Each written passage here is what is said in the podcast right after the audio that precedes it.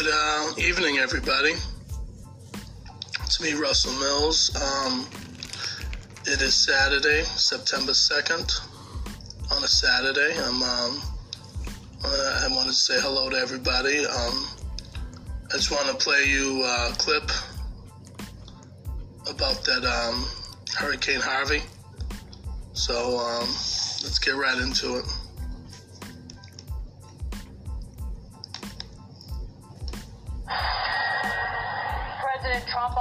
To storm ravaged areas as Harvey victims start cleaning up the mess from that monster storm. And while the water may be receding, costs are still mounting and energy prices spiking. Now, some predicting Harvey's wrath will hit the entire economy. How bad could it get? Hi, everybody. I'm Dagen McDowell. This is Bulls and Bears.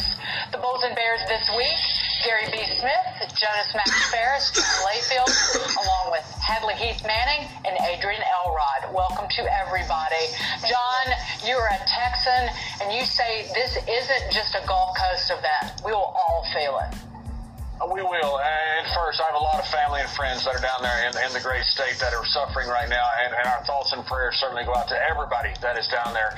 When, you try to separate though that devastation, and it is horrific, uh, you, you, look at the economy, which in Houston, which is a $500 billion economy, and how it affects the greater economy.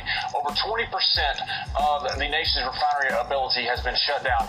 The Colonial Pipeline that goes from Houston to New Jersey that carries most of the gasoline is actually not even able to run at times because there's not enough fuel coming from Lake Charles into Houston. That is going to affect gasoline prices. That is going to affect oil prices. The immediate loss in Houston is, going to be more of a regional event as far as job loss uh, and as far as economic destruction. Overall, though, once you start seeing the, the Fed step in, the state step in, and insurance step in, you will start seeing this slowly recover. What happened in New Orleans is a bit different because you had people leave and didn't come back. It's uh, not apples to apples comparison because in Houston you have a much greater diversity when you talk about the River Oaks, and the Post Oaks districts, down to low income districts, this place is going to is going to recover. At that point, we'll start to see a bit of an economic boost from this. Sure, Ryan B. We have seen an economic impact from Florida to Indiana up into the Northeast by gasoline prices going up nationwide, up about 17 cents a gallon in a week, up even more in a lot of states. You're, you're right, Dig, and I guess it all depends on the time frame one is looking at. Look, you've had an economy that surprisingly is bigger than the country of Poland, almost devastated. We've seen the pictures, are seeing the pictures. It's horrific. Now, that being said, I think all the effects you're talking about and John alluded to are short term more than anything else. We've already seen gasoline prices go up.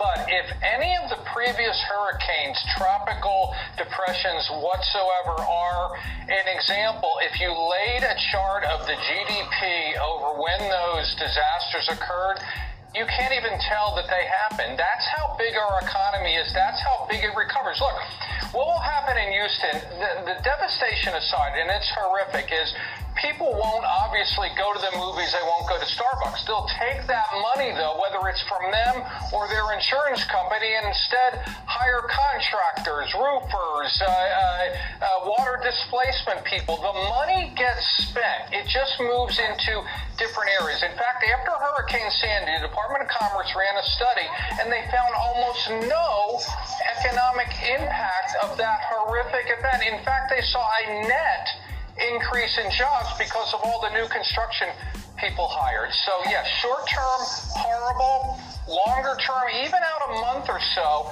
the economy won't won't feel it at all. As we've seen with uh, uh, individuals and the human spirit, such incredible resiliency, Hadley, and that really speaks to the health of the economy. Long run, this could be a, a, a boom for that part of the nation. Well, I don't believe in the broken window fallacy, right? The money that we that people are spending on rebuilding, it would be better if they were spending it on movie tickets and Starbucks. And this is a tragedy. This is unquestionably natural disasters are destructive. But I think one thing that you know, as we stand back and take stock of the loss here, we also ought to take stock of just the amazing acts of philanthropy, charity, generosity, speaking volumes about the hearts of people in Texas and across this nation. I wish that we could measure, you know, the blood, the meals, the, the favors, the time, the money that people are giving to one another because we truly are a philanthropic society. And that, that goes hand in hand with being a capitalistic society. We want to strive to meet the wants and needs of others, paid or unpaid to do it. And I think this event, you know, as sad as it is, the hope coming out of it is that people are helping one another. Jonas, most of the rebuilding money will come from the federal government, and it will be, um, by most estimates, north of what Katrina got.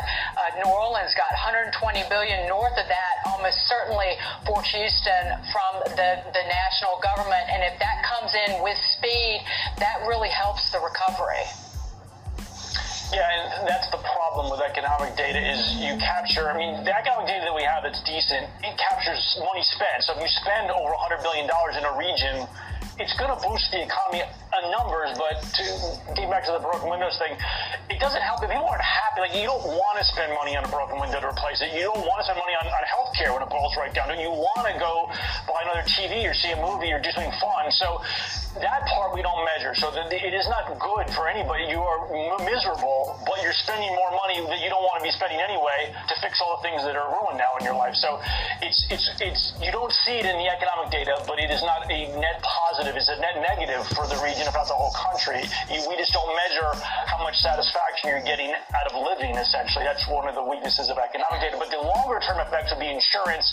How much does it cost to live in this area going forward? Are there going to be regulation changes? I mean, building code changes. So those are things that could actually have a more, and, and those costs going to reflect into this whole economic area where oil and metal and, and shipping comes in. It's a very key area for the rest of our country if it's expensive to do business there long term permanent. Uh, but it seems as if, Adrian, that lawmakers, and you are a Democrat, this is one instance where everybody can come together and they know that this is going to require north of $100 billion, $125, 150 billion dollars from the federal government ultimately to rebuild this critical part of the nation. We're now the world's largest exporter of refined product, and that is Houston, and that's critical to the whole economy in this country. Right, exactly. And look, I am optimistic that Congress will come together when they convene next week and pass an emergency spending bill uh, that that essentially funds the first round of funding for the for the people of Houston and the greater area.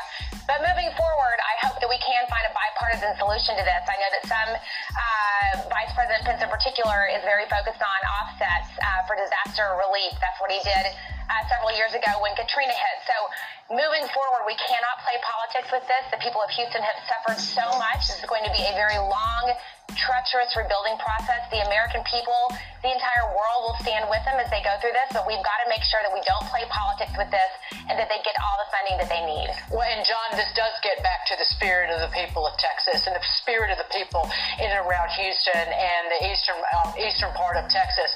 That is ultimately the key in getting people to stay there and rebuilding and, and sticking it out and making that part of the nation even better than it was before.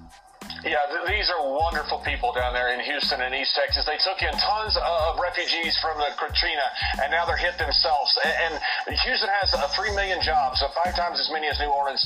So they have the ability, because of their economy, to rebuild. And, and I believe that certain sectors are going to do quite well. And, and this is terrible to say, but when you're just talking about the economy, a million cars have been lost in Houston. You're going to see the car industry do quite well. You're going to see Home Depot do quite well. Most importantly, you're going to see the spirit of some great Texans down there. They're going to do quite well in rebuilding their city. And Gary B, I'm going to give you the final word on this, but if you looked at uh, the reaction, I think the market reflected in the last week the resiliency of the people of Houston and Texas and this country when it comes to dealing with something like this. We'll get through it and be even better on the other side. That is reflected in our economy, by the way. Yes, there was some hand wringing, it was horrible, but then people say, I need to get on with my life and start to do and start to rebuild. That's why Houston will survive. That's why our country is still the best country out there. Thank you, guys and gals. Okay, everybody. That was the news talking about Hurricane Harvey um, and the disaster that's going on. So um, I just hope and pray, you know, for those people out there. But my, my one question I, I have is, you know, they say, you know, that tragedy like this has happened and, and it's terrible. And people are coming together. But my question is, why does it have to take tragedy for people to come together? You know what I'm saying? I think I think God always talks to us in all aspects. But I think a lot of us as human beings, especially when we get to be adults, we stop becoming um, hot-headed, ignorant, stubborn. And I think God is just He's trying to wake up a nation. And I think sometimes it's sad when people could say, "Oh, he's my brother now," or "He's my brother then," you know, "He's my brother." I'm trying to save my brother, but my question is to people is, was he your brother then? Or was she your sister then? You know, because they were different colored people or whatever, or all types of people. And people need to understand that, look, we need, we all need each other. And we have to stop being so foolish. Because let me tell you something, God is the truth. And God is the only one that can help us all. You know what I mean? So we have to stop as a nation. I think things happen like this because I think God's trying to tell us some things, and a lot of people don't like to listen. So unfortunately, some people have to die and be tragic and have to lose material things that really don't mean anything in this planet anyway because the fact is, only thing we should worry about is God and our health and our family and our friends and our neighbors, our communities. So that's my question to any of those people. Were they your brothers or sisters before you saved them? And did you love them prior to this flood happening? Is it, is it a tragedy for America? Absolutely. You heard the people speak on the news about that, you know, about what they have to do as far as recovery and all that other stuff. But it's like, like I say, is that was my question is it's neither here nor there now, but it's like, it's, was that your brothers and sisters? You know what I'm saying? In need before everything started turning left field out there in Texas. I'm just going to say this, end this video, that I pray for everybody out there in the Texas area. And, um, you know, pray for the families. Make sure everything is, you know, good. But this is a wake up call, America this is God trying to speak to us. And, and here's the thing if we don't take the time to listen to God's word, it's going to be more tragedy. People could, um, you know, ask us questions why and how come and all this other stuff. We do this to ourselves as a nation by us being ignorant, by us being stupid. We do this. We think that we can get away with it. But everybody, I wanted to say thank you for watching my videos. Take the time to subscribe to my channel, Russell Mills. Check out my videos. Um, as a nation, let's try to come together. Let's stop all the bullshit. Stop all the stupidity. Okay? And let's stop having these tragedies keep happening in, in our countries because, you know, we don't want to listen. But everybody, I want to take care keep viewing my videos. Um, that's it. And um, subscribe and uh, make a comment or a like if you like, okay? Everybody take care. Bye.